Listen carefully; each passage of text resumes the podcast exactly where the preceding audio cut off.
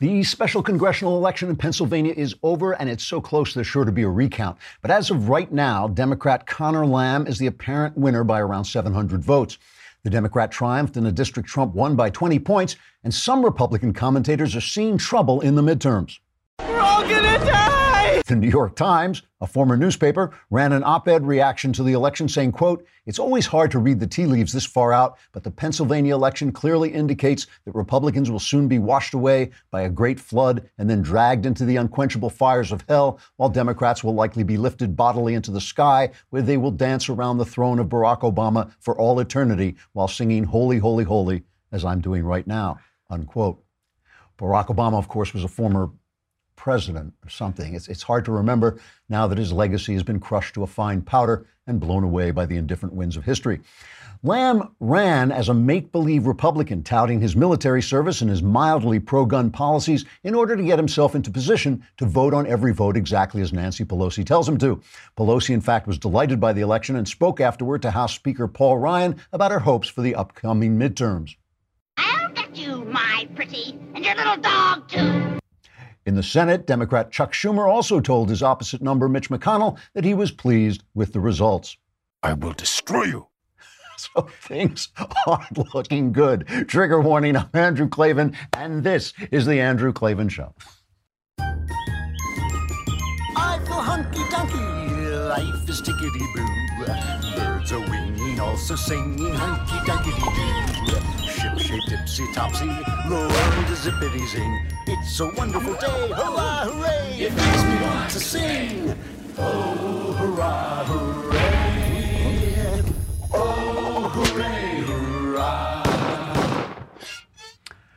It's mailbag day. It's here at last. Yes, it is. It is mailbag day. So all the questions that you asked Ben Shapiro in the conversation yesterday, you can now ask me and, and get the real answers, right?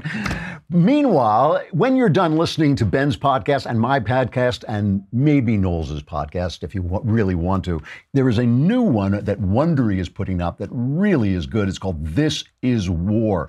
So many of the stories of our veterans now are not really being heard. This podcast from the Wondery Podcast Network called This is War is sharing the personal stories from the brave men and women who serve in our armed forces. These are first-hand hand accounts of what it's like to fight and survive combat in foreign lands protecting our freedom. The bonds that are formed and the psychological toll it often takes on a human being and what it's like to return home trying to figure out how they fit in and heal the physical and emotional wounds from their time in combat. In the first episode, these are really beautifully produced, by the way. In the first episode, uh, you'll meet Ian Mearns, and a month before his senior year in high school, uh, he was just 17 years old. Ian walked into a recruitment office and signed up. That was August of 2001, right? So a month later, uh, we had September 11th, and a year later, the world had completely changed, and he was entering the military under very different circumstances than he'd anticipated. It's a heartbreaking and amazing story. So go listen to This Is War on Apple Podcast or wherever you're listening. Visit wondery.fm slash Andrew. That's Wondery. It's Wondery is wonder and then Y. Wondery.fm slash Andrew. Uh, and subscribe and listen to it. It is, it's really good. It really is a, a moving uh, podcast. So, have you ever had one of those guy girl arguments where the guy keeps saying, you know, it's obvious I'm right. These are the facts. And the girl keeps saying, it doesn't matter if you're right. It's the way you say it. You're not saying it right. I don't like the way you're saying it, right? It drives, it drives guys crazy, I know. But, but it, it's almost like the country is in the middle of that argument. And I'm not saying this is all about guys and girls. I'm just saying it's that kind of argument because here we have Donald Trump, who is, he, I, look, the country is doing great economically. There's virtually no unemployment. Black and white un, uh, black unemployment is as low as it's been in years. The black-white unemployment uh, employment participation gap has narrowed to its smallest level in 40 years, and Trump is losing these elections. I mean, some of the some of these special elections that they're holding, the Republicans are winning, but the gap that was there that Trump won by is disappearing. The one in Pennsylvania, they still haven't worked this out yet. I mean, Conor Lamb is claiming victory, and he does seem to have a, a few more votes than the Republican. But this was a place that Trump won by 20 points. So here is the guy. He's, this is MSNBC, and so you'll say, oh, it's the left wing. But this is basically the common wisdom that's going around about these elections. This is from Steve Kornacki at MSNBC. Yeah, this is not an isolated event that we just saw here in, in, Pennsylvania 18. Look at it this way. From the start of Donald Trump's presidency, go back to April 2017. That's when we had our first congressional special election of the Trump era. You were then in a district in Kansas that Trump had won by 27 points. In that special election, the Republican won, but the margin fell down to seven points. This is a pattern we've seen a few times since. Went out to Montana a couple months later. Trump had won the state by 21. The at-large congressional district also falls down to seven. Again, you're seeing a double digit swing. How about South Carolina, the fifth district? Trump had won it by 19, went all the way down to three in a special election. You did have Georgia six in here. That's one where Republicans, Trump won narrowly, Republicans won narrowly. That one's in there as well. But then, you know, look, you had Alabama. Trump won the state of Alabama by 28 points. Doug Jones ends up eking that thing out on election night. And here we go. This was Trump by 20, and this is, you know, basically Democrat by, you know, 0.3 but you're getting double digit swings now, excuse me, in five of these uh, congressional senatorial special elections, double digit swings. That really looks like a trend. It, does look like a trend. Now, look, I, I, don't read tea leaves and I don't know the elections can change right away. I suspect there's going to be some big event in North Korea that could change everything, but I won't predict that because who knows what's going to happen just want to make one thing clear. I am not talking about morality. I'm not talking about right and wrong. I'm not talking about any of that. I'm talking about strategy, right? Because I know that a lot of people love the Donald. They love President the Donald, you know, and like every time I say, well, maybe he shouldn't have done that, I hear from him. You know, I hear like, oh my gosh, you shouldn't say anything wrong. The Donald is fighting our, our fight for us. And, you know, we, we, he's got the little people, he's got our backs. Total, totally talking about strategy. I mean, let's talk about yesterday, the Tillerson firing, right? Apparently, you know, the chief of staff called Tillerson. Tillerson was suffering from some disease in Africa and said, listen, I've, I've, Trump was going to fire you on Twitter on Friday, but I held him off, but you better come home because things are not looking good. Tillerson comes back. This is according to the Washington Post and he gets fired by tweet. And three hours later, Trump calls him up. So Tillerson gave his talk yesterday. He responded to being fired. D- thanks everybody. Thanks, you know, his mother. Thanks the director of the movie. Thanks, like it gives the whole Oscar speech. Doesn't mention the president of the United States. Doesn't mention him once. So clearly, these two guys do not get along. Now, Trump was right to fire this guy, right? They were not getting along. They didn't agree on major things. They didn't agree on getting out of the Paris Accord. I'm much more on Trump's side, by the way. I, I don't think Tillerson was doing that good a job. He spent a lot of his political capital reorganizing the State Department, which maybe it needs, but that's a, a you know kind of a waste of time. It's Tillerson is a man you respect. He is a man you be. This is the guy who headed up Exxon, very uh, successful, a man of dignity, head of, you know, he was an Eagle Scout. He believes in the Boy Scouts, support the Boy Scouts. He is kind of a Boy Scout. He's a straight arrow guy. You don't treat the guy like crap. And this is the thing that it really does bother me when Trump supporters say this. Trump goes after Jeff Sessions.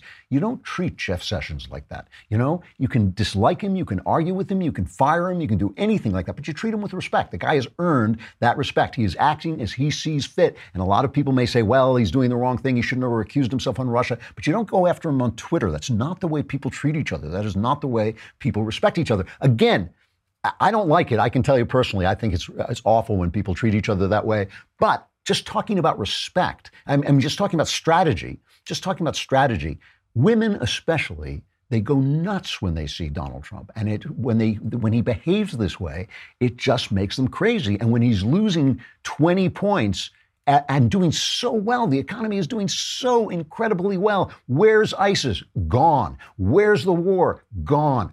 You know, North Korea wants to talk to us. Everything is going great. Everything Trump is doing is going really, really well. And people hate him. And people hate him. And that's bad, bad strategy. You know, it, it really, it really is funny because you, you talk about Tillerson and the disagreements they had. But there's also the fact that some of the things that Tillerson supported Trump wound up doing. Like, take North Korea. Tillerson has been saying we should be um, negotiating with North Korea, and now Trump is going over to negotiate with North Korea. And Trump yesterday he took total um, so that was my decision my decision my decision but tillerson has been pushing for that so when tillerson made his speech he made sure to point out i mean this is part of the obvious tension between these two guys tillerson made sure to uh, point out that he'd been partly responsible for that. This is cut number five.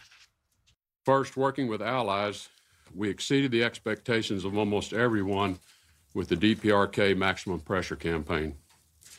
With the announcement on my very first trip as Secretary of State to the region that the era of strategic patience was over, and we commenced the steps to dramatically increase not just the scope, but the effectiveness of the sanctions. So the big one that they dis- did disagree on is Tillerson apparently supported the Iran deal. I cannot understand. You know, the New York Times hammers this thing with the Iran deal that Trump is abandoning this wonderful Iran deal. I do not see how anybody supports this thing. And Trump is absolutely right about this. Trump gave a speech on the Iran deal. Classic Trump. This is cut number one. Just this, this is where he stands. So you can see if you disagreed with him on this, you were going to get fired. We're also working with allies and partners to block Iran's path to a nuclear weapon and confront its sponsorship of terror and bloodshed all around the world. Everywhere we go in the Middle East, it's Iran, Iran, Iran. Behind every problem is Iran. Well, we're dealing with it in a very serious fashion. One of the worst deals I've ever seen was the Iran deal. $150 billion we gave them for what? For what? And you know, it's absolutely true. All this did was delay Iran's nuclear weapons. And if it delayed them, it may just have delayed them in terms of what we see that people keep saying, yeah, they're following the deal, but they're obviously not following the spirit of the deal and they're terrorists. What, you know, who, who knows what they're doing? It's, it, it was a ridiculous deal. And Obama spent so much of his capital on this thing that, you know, he lied, he held up uh, drug investigations it's awful, and I don't know what Tillerson was thinking. But but obviously, when you have these two guys, oh, they, uh, some of the things they did were hilarious, like Tillerson calling Trump a moron, which I'm sure actually happened because they asked him about it, and he kept saying, "Well, I don't want to talk about this silly stuff," you know. and, and then the other the other story is actually an entire article in the Wall Street Journal about this that they're sitting in China at a diplomatic dinner in China, and they serve a salad and Tillerson doesn't want the salad, and Trump's afraid that they're going to be insulted, and he says, "Eat the salad, Rex." they, apparently, you know, and again, again, you know, here here is the thing about Trump. Somebody said yesterday, one of the hysterics on Uh, the mainstream media said that Trump is a sociopath. He doesn't understand other people's feelings. That's not true. I mean, that's that's absurd. What he does not seem to understand is that other people have dignity. He's not the only person who has dignity. He's not the only person who has a sense of himself. You know, when people insult him, he says that's rude, and then he calls people names. You know, and I think like you, like I said, you don't treat a guy like this like that. It's just not what you do. And it doesn't come across well if you're just talking pure strategy.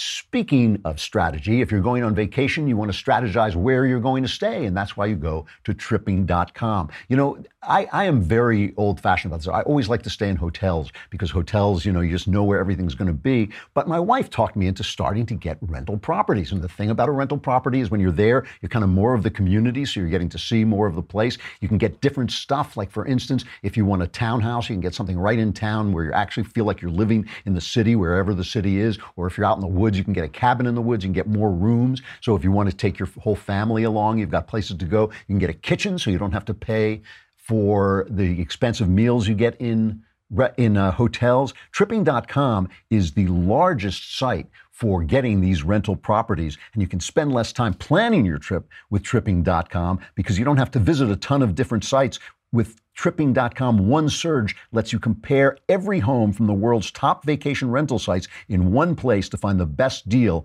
on your perfect vacation res- rental. And best of all, Tripping.com uh, lets you join millions of travelers, travelers who find more savings with rates up to 80% less than traditional hotel rooms. That's, that's a lot less. So if you're planning spring break on the beach in Florida, Tripping.com. Can't wait to swim in Lake Tahoe this summer? Tripping.com. Dreaming of sitting on the deck of a Smoky Mountains cabin? Say it with me, brother. Tripping.com. This year, you can save time and money when you book the vacation home of your dreams with Tripping.com slash Klavan. You're saying, wait, this sounds to- terrific, but I don't know how to spell Klavan. It's K L A V A N. That's T R I P P I N G dot com slash K L A V A N. Find your perfect vacation rental. Tripping.com slash Klavan. So, you know, again, again, I know people hate it when I when I pick on Trump, Trump's manners, and I heard yesterday all kinds of conservative uh, commentators trying to excuse him for the way he fired Tillerson. And I'm not trying to make a tremendous big thing about it, but you could see that Tillerson was really, really ticked off. And and you know, Take a look at this guy, Conor Lamb. All right. Now, Conor Lamb, they say he ran as a Republican, but that's not true. He ran as a fake Republican. He was a, an actual Marine, and he did that thing that Democrats always do where they overplay the military thing, like, yes, I accept this mission to run for Congress. He goes, yeah, we get it. You were a Marine. Thanks for your service. But like, what, what do you believe, you know? And then he would say things like, well, I'm personally opposed to abortion, which is like great, you know, like as they're ripping the baby to shreds and selling its parts. Like, thanks, I'm glad you personally oppose it. But he wasn't Uh, politically opposed to it. He did say that he was against more gun restrictions, but you just know all these blue dog Democrats are the same. Once they get in, they vote. They're just congressmen, right? They vote the way the whip tells them to vote. So they're going to vote with Nancy Pelosi on every single important thing. That's why Trump was calling him Lamb the Sham, because he was just um, a make believe Republican. But listen to the way he speaks. And this is, this is, he's claiming victory. The victory is still up in the air because it's so close. But listen to the way he speaks and compare it to Donald Trump. People are so tired of the shouting on TV and in our politics. It is it's amazing what happens when you're in a room with real people who have real aspirations and real troubles. There's lots of ideas, there's no angry shouting. Our job in Congress is to attack the problems not each other. People want to be heard. They want to talk about serious things and honest solutions, not be drowned out by dark money, distorting the truth, and telling lies to our children. I'm proud that you helped me refuse corporate PAC money. You know, it's funny that dark money thing is always a a big issue. And I remember somebody yelling at me right after the election Trump won because of dark money. I mean, Trump spent so much less than Hillary Clinton did. And the whole dark money issue is really, I feel, an attempt to silence political speech because it sounds great when you say there should be transparency. But really, what that means is if you donate to something and people don't like it, they can boycott your business, which is ter- a terrible thing for, for you. You should be able to donate where you want without being exposed all the time. So the guy is. Like, look, this district was redistricted out of existence by a judge. I don't know if that's going to hold up, but as of right now, if that holds up, this guy is going to vanish like the district vanishes. He'll go back to wherever fake Republicans go, you know, and he won't be there anymore. So that so this is not a heavyweight um, result that we all have to worry about in terms of votes. But I do think there's something to be said for the fact that people are put off by Donald Trump in spite of his incredible successes. And they are really incredible. You know, the, one of the false narratives that's being touted around is that it was really funny because Tillerson worked in Russia for Exxon and Putin gave him some kind of friendship medal and all this. When he was appointed, everybody said, ah, proof at last, proof at last that Trump is in collusion with Russia. He's appointing a Secretary of State who is in the Russian pocket. He's just, he is Putin's puppet, this guy. So then, you know, there's this spy thing going on in Britain where this spy, ex spy, was poisoned, obviously, by the Russians. Theresa May is going out, out after it. And Tillerson came out and said, yes, it's the Russians. Today, Yesterday, I mean, Trump also came out and said it did sound like the Russians. And Trump was actually being kind of reasonable. Everybody wants him to jump down Putin's throat, including me, for this because Putin is a murderer, which is a good reason to jump down his throat. But Trump is waiting to talk to uh, Theresa May in England. So this is cut seven. I'm speaking to Theresa May today. It sounds to me like it would be Russia based on all of the evidence they have. I don't know if they've come to a conclusion, but she's calling me today as you know now, we're going to the wall. We're going out to the wall. We're going to be looking at the prototypes, which is very important for our country. But Theresa May is going to be speaking to me today. It sounds to me like they believe it was Russia, and I would certainly take that finding as fact. Mr. President, do you believe there could be a response from the United States? Do you believe there could be a response from the United States? Yeah, as soon as we get the facts straight, and we're going to be speaking with the British today, we're speaking with Theresa May today. And as soon as we get the facts straight, if we agree with them, we will condemn Russia or whoever it may be. But I have not spoken to her. I'll speak to her sometime today. Now, I want to wrap this up so we can get to the mailbag because we have great questions in the mailbag today. But I just want to finish by Rex Tillerson comes out and he made this statement about Russia, which was much more hard boiled, uh, much more direct.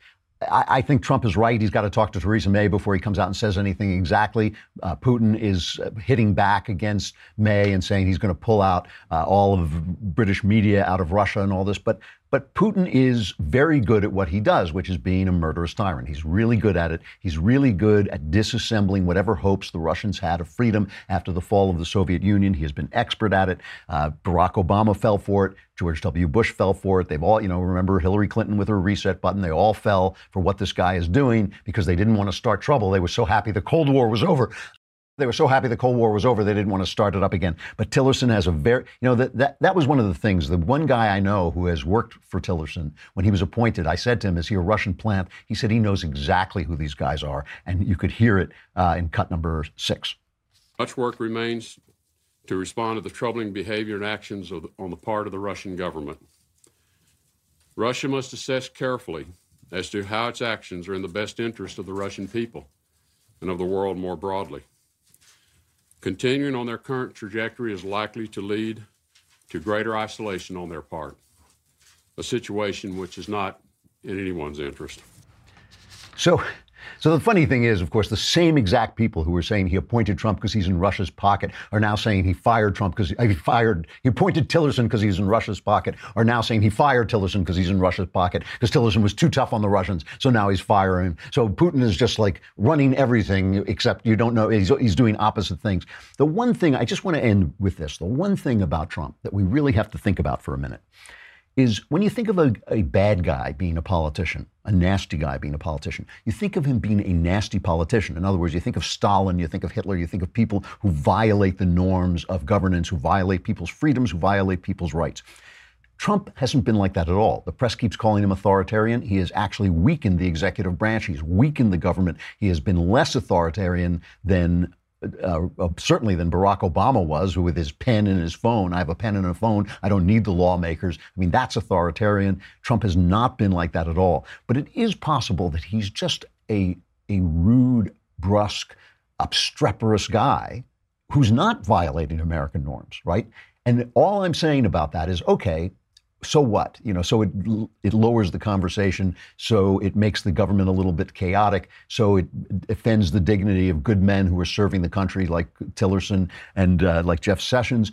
But also, also, we do have to think about this as, as strategy. You know, we, we want to keep winning. We want to keep the Congress. We want to, for the midterms, if that's possible, we want to keep the Congress. We want Trump to get reelected. I want Mike Pence to be president in the in the election after that you know, you have to wonder about whether Trump understands. Look, Trump is a, obviously some kind of brilliant, instinctive uh, uh, strategist. You have to wonder if he understands how this comes across to certain people in the country. All right, let's talk about movement watches. My movement watches is one of my many. I now have many movement watches. I'm wearing them all the time because they're so, you know, they're not only good looking, they're cheap. That's the thing. They're, you know, it's very hard to get a watch that looks nice, but also doesn't cost so much. And the reason is all the other watches have valves, but movement takes the valves out. And that's where the big expense comes from with with watches. You probably didn't know that. You probably thought it was the in, insides, but no. Movement just spells their watches MVMT. They've left out all the vowels, and I think one N in there too. So you get all that break. So a watch that would cost you hundreds of bucks, st- movement watches start at just $95. Really, at a department store, something this nice could cost you 400 to 500 bucks. These were two kids who got together in college and said, we love good watches, we love beautiful watches, but we don't want to pay a lot of money for them. That's exactly the way I feel. I love good watches, and I don't want to pay a lot of money for them. So they they've introduced not only a ton of new watch collections for both men and women, but they've also now expanded. They're doing so well. They've expanded to sunglasses and fashion forward bracelets for for women. So you can get 15% off today with free shipping and free returns by going to movement.com. Now, you would think that was spelled with a lot of vowels, costly vowels that you would have to pay for, but no, it's mvmt.com slash Andrew. That's how they keep the prices down, leaving out those vowels and just making it mvmt.com slash Andrew. See why movement keeps growing? Check out their expanding collection. Go to movement.com slash Andrew, mvmt.com slash Andrew. Join the that's the one that's the one drawback of not having vowels. You can't pronounce their, their slogan. Join the movement. Uh, all right. We are, have to say goodbye to facebook and youtube but we have the mailbag coming up. All your questions will be answered. All your problems solved. Answers are guaranteed 100% correct. Will change your life for the better. Who knows? Let's find out. Come on over to thedailywire.com and listen to the rest of the show or subscribe and watch the whole thing.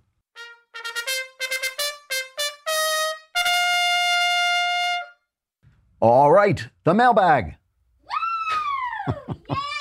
yeah.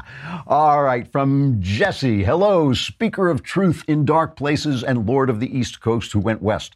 Big fan of your podcast and books. How do you reconcile your uncomfortableness with Lauren Southern's identity beliefs and your belief that European nations are not creedal, which I believe you explained as France is France because of the French, and if non-French replaced the French, it would no longer be France. I hope my question makes sense. It does make sense, but let me clarify it for anybody who didn't quite get it, because uh, that was a long way around. Basically, I have said that you could make an argument in European countries that some of their culture is race based. English is English because they were Angles, the French are the French because they were the Franks, the Germans are the Germans, and so on. And you could argue that these things grew up naturally out of culture and whatever, whatever, more out of culture than of race, but you could argue that only the people who came from that culture could support that culture. Whereas in America, we have written down our creed, so anybody can join the fun as long as they subscribe, uh, ascribe to the creed. And so we have no argument. We have no identitarian argument, as they now call it, which is just bigotry, another fancy word for bigotry. But but all the same, we have no identitarian argument because we've written the creed down. Anybody can ascribe to it. Here's the thing: it's historical, right? Because in the after the fall of the Roman Empire, which is where some of their culture came from, and the German tribes did have a, uh, a tradition of freedom and uh, voting, and they I think they used to vote twice, once drunk and once sober, to make sure they got the same results. I actually do think that's true. But you know, it grew up. The cultures grew up a little bit more like Topsy. It grew up uh, naturally out of out of the earth, out of blood and soil, as they say.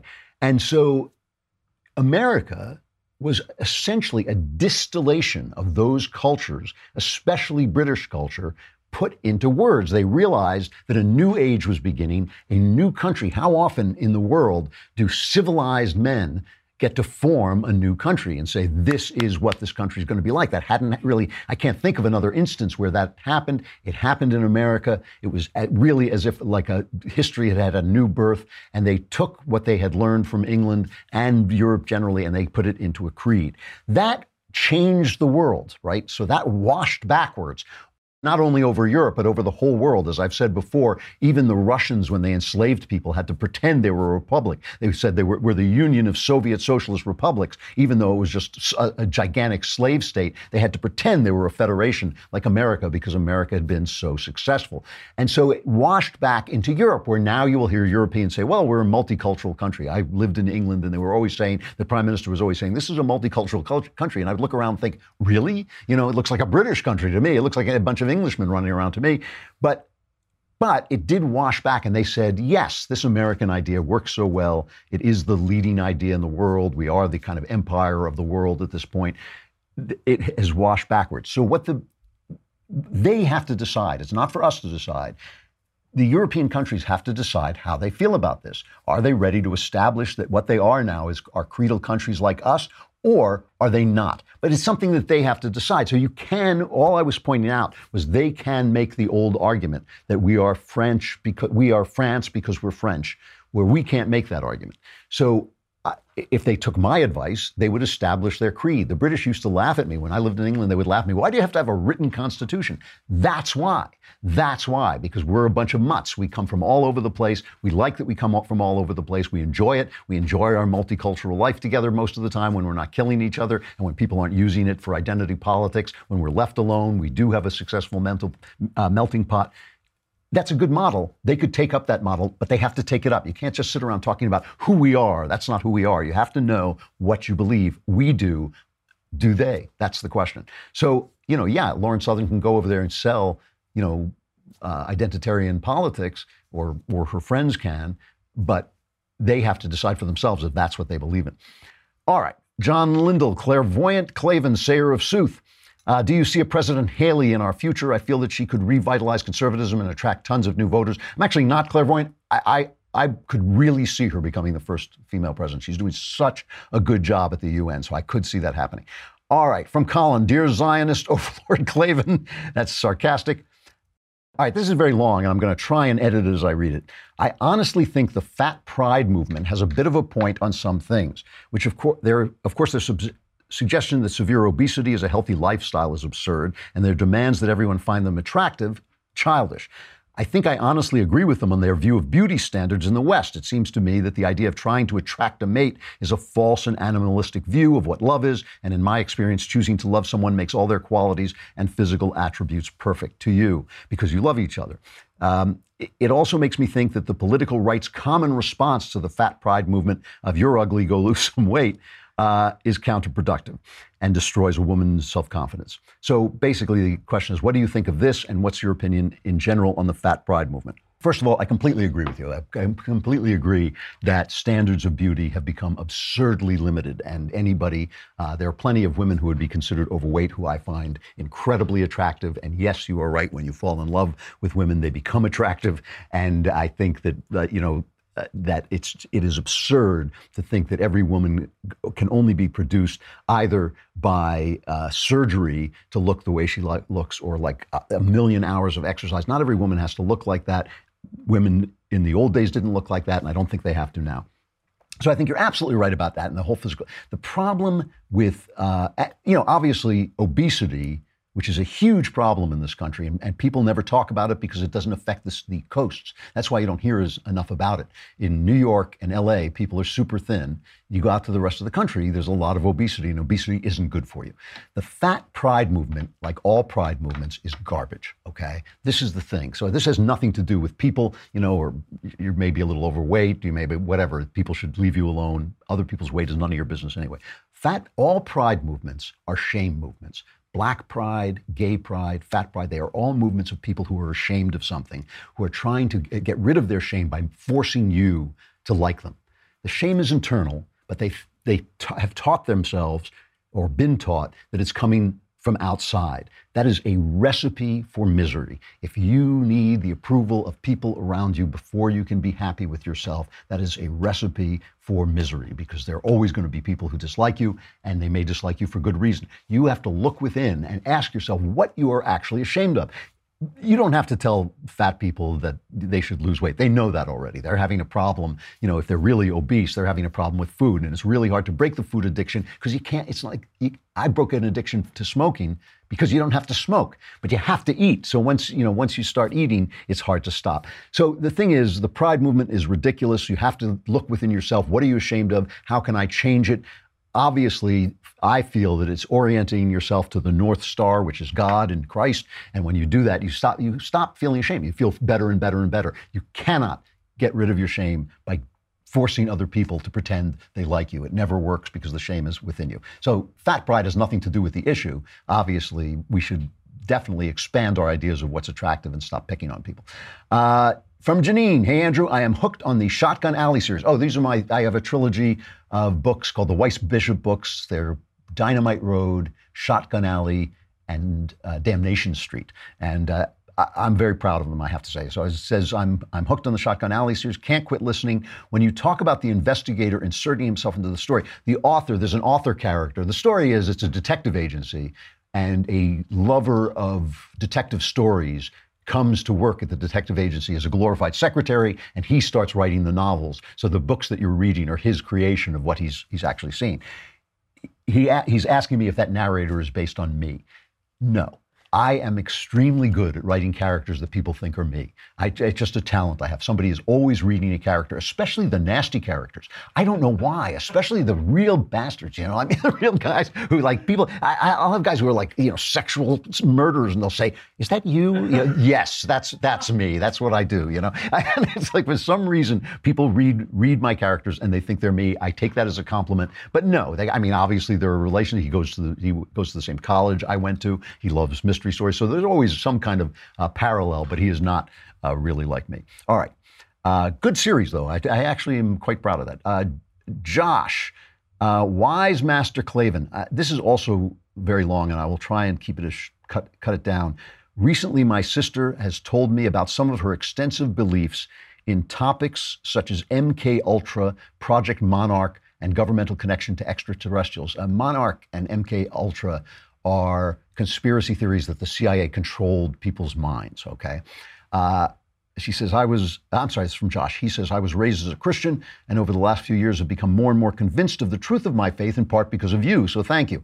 As my sister told me about some of these beliefs of hers, I could not help but feel she has lost complete touch with reality. She says some of her beliefs are so outlandish, and there seems to be no firm base for her to hold up these beliefs, such as reason and logic, because even your thoughts and memories, she believes, even your loved ones, could be manipulated by the mysterious they, according to her beliefs. Uh, she has seemingly become more intense with her desire to warn me. She believes there are implants in her body and probably in mine and almost everyone else's. Uh, she doesn't want me to see the doctors, have my kids vaccinated, and even cautioned me about having my mom watch my kids alone as she believes she may play a part in implanting these mind controlling devices. Please help. I do not know what to do in this situation. I don't blame you. All right. I, first, I'm not a doctor. I mean, it's very important that I say this, and I don't know this person, so I'm going only off what is in your letters. If if this were me and somebody were I loved were telling me this, I would be deeply concerned about this person's mental health. I don't know how old your sister is. If she is uh, a younger person, this is when uh, diseases like schizophrenia paranoid schizophrenia appear, and they can cause you to have these belief systems that are impervious to logic because they take away you know all the things that logic is composed of like induction like free thought all the, those things that make for a reasonable argument uh, it outstrips those arguments so you can never argue with them. I, if I were you, I have to say, in this situation, if it's as bad as it sounds here, uh, I would contact, you know, when I worked on a, a uh, suicide hotline, essentially. They had references you could go to. One of them was called the National Alliance on Mental Illness, and they have lots and lots of uh, things that can help you deal help you deal with this and possibly help her. It may not be possible to get her to see somebody. It may not, but you have to deal with it because this th- what she's talking about is seriously uh, bad stuff. This is not something like oh, if I can just find the right argument, she'll go like oh, of course. You know, this is this is something that is obviously hooked into her head and very hard to get rid of. And uh, it, it, it could be it could be trouble. I don't blame you for being worried about it. Uh, I would contact the experts. NAMI, it's called N-A-M-I, the National Alliance on Mental Illness. Um, from Aaron, hello, great sage of the written word. While listening, how do these guys get my business cards? I don't know. uh, while listening to your Monday podcast, you talked early on in the stream, you made a point of defending Trump. A thought seized me, and I would like your thoughts on it. The thought is Trump is is Trump our Clinton? That is to say, is President Trump curbing the curving the grading of what Republicans will accept as public officials? Well, yeah, this is what I'm worried about. This is what I'm talking about all the time. This is why I feel that even though we should support Trump, and I don't pick on him every time he says something or you know and I, I get the the whole thing where he, he attacks the press. I find hilarious. The whole thing where he violates norms of political correctness. I think is actually a positive thing, even though I wouldn't do it. I think it actually is a positive thing. But this is why you do have to stop and think. Well, wait, wait. Are there certain things we're not ready to give up, like our principles, like our good manners, like our sense of you know of respecting other people? Because then, then down the road, you, what happens to us is what happened to Clinton. What happened to Hillary Clinton? When you go back to Hillary Clinton, she says, "I'm a feminist icon." You say, "Yeah, well, where were you? Fem- when were you a feminist icon? When you were hounding the women who were accusing your husband of rape and molestation? How are you a feminist icon? If you sacrifice too much, the feminists during the Bill Clinton, Monica Lewinsky thing, they lost all their moral sway, all their moral power, if they had any to begin with, because they threw away their principles. And what you know, you when I don't want to sacrifice present victories for possible future disasters right? I want the present victories. I don't want to sacrifice them for things that might happen. But I do want to hold on to myself. I do want to hold on to my own virtues. I do want to hold on to my own principles so that later on I can say, yes, I didn't sacrifice my principles. I understood that Trump did bad things, but he also did good things, and this is where I stood. And, it, you know, obviously, obviously the left is going to say whatever they, they're going to say, but at least I want to feel that I did the right thing all along the way and was saying the things that I truly believe. From Benjamin, Uh, Andrew, I'm 23 and getting married in November. One of the things I'm anxious about is having children in a few years in this horrible culture. Uh, how do I raise my future children to have good values and appreciate good and virtuous art without being completely socially alienated? First of all, never be afraid to have children. Or put it another way, be afraid to have children because they're a tremendous responsibility, then have them. We need more children. More, children are like guns. We need a lot of them to stay free. We need people like you to be having children when you create a family, you are also creating a culture. And if that culture is a joyful culture, obviously it's not always going to be happy because sad things will happen, but if it's a joyful culture, if you are with your wife because you enjoy being married and you and she takes joy in you with all your flaws and you take joy in her with all her flaws and you take joy in your children, then you're going to have this joyful household and the culture that you create in this household is going to have tremendous appeal it's going to be a, a, powerful thing because people are going to, you know, your kids are going to say, hey, you know, that is very cool. If you're saying like, if you're, if all you're saying is no, no, no, don't do that, that's evil, that's evil, that's evil, then, you know, you're not going to be uh, giving them a world of joy, of positive influences that is going to battle the culture outside. It's perfectly okay to make your point about the culture outside and even to forbid things, especially to younger children, that you don't want them to see. Even homeschooling them is, is as far as I'm concerned, uh, it can be a really wise move. But the most important thing you're going to do is pour the love and joy and show them that the that the, your way of life is a joyful way of life. And when they look around and see their friends taking drugs and looking like idiots, and when they see them, you know, uh, going off and becoming radicalized and being miserable, it's not going to have all that appeal to them. You'll have a lot more strength. Listen, as you go along the way, kids are going to believe all kinds of things, but uh, joy is a powerful weapon. So, you know, when you have those kids, and, and I'm telling you, have kids. They are the. I'm, when you have children, the world becomes three dimensional. When you have children, you suddenly say, "Oh, I thought I was living in a three dimensional world, but it was actually an illusion." Now I see the meaning of life, and uh, it, it will teach you as much as it teaches them. But again, that is the way you combat the culture. You combat the culture by creating an internal family cu- uh, culture of love and joy. Um, gee, I'm running out of time. Um, all right, I'm going to stop. all right, let's uh, let's go to Tickety Boo News.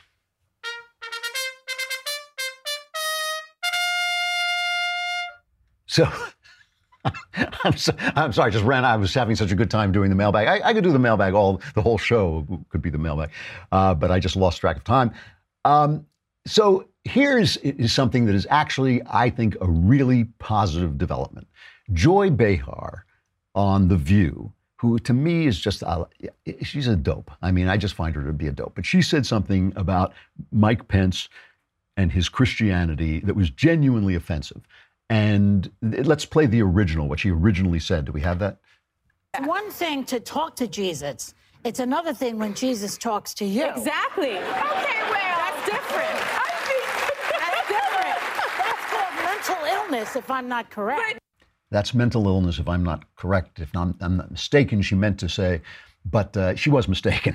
And real credit to the Media Research Center. It's one of our favorite sites here. We use their videos all the time. I don't always give them credit because it just gets slows things down. But the Media Research Center does wonderful work keeping track of the mainstream media and their biases. And they just mounted a campaign to get her to apologize to Pence and, and to all Christians because it's a uh, you know it's a stupid, insulting thing to say.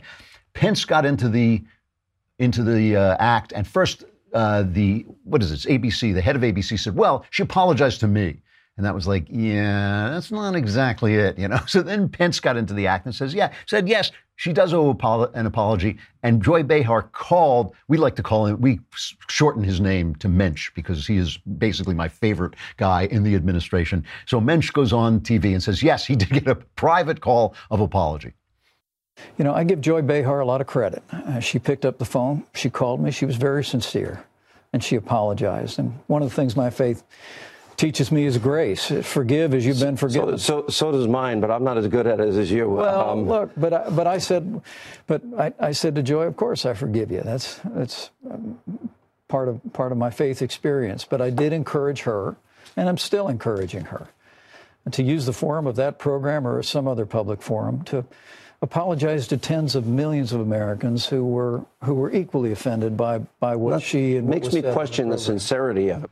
So, so on the View, they played what I just played, and now Joy Behar de- delivered this incredibly heartfelt, lengthy, and extensive apology.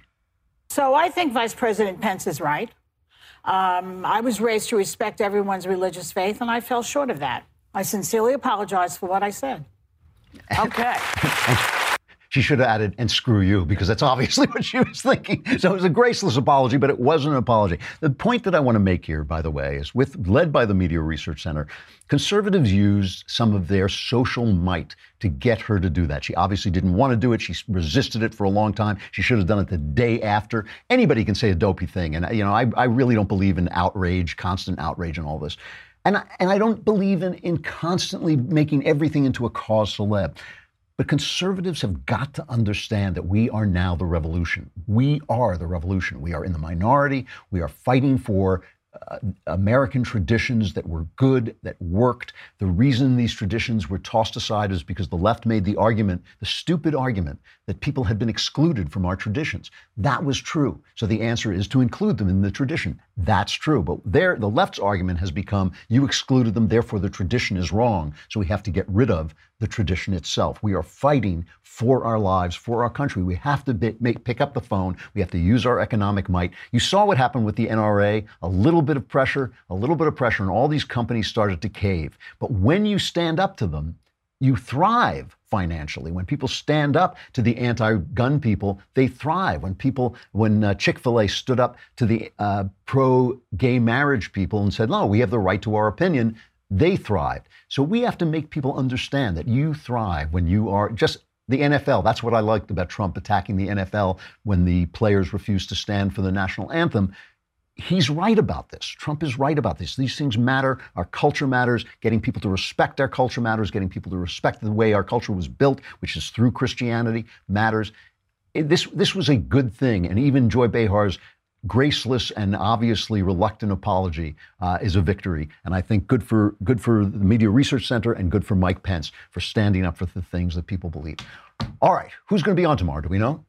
Up in the air. It's up in the air. We're juggling. We got a couple of different choices, but what, uh, both of them, I, I know who they are, and both of them are really good. So there will be a great guest tomorrow. I will be my own guest, and that will be fantastic. I'm Andrew Klavan. This is the Andrew Klavan Show. We will see you tomorrow.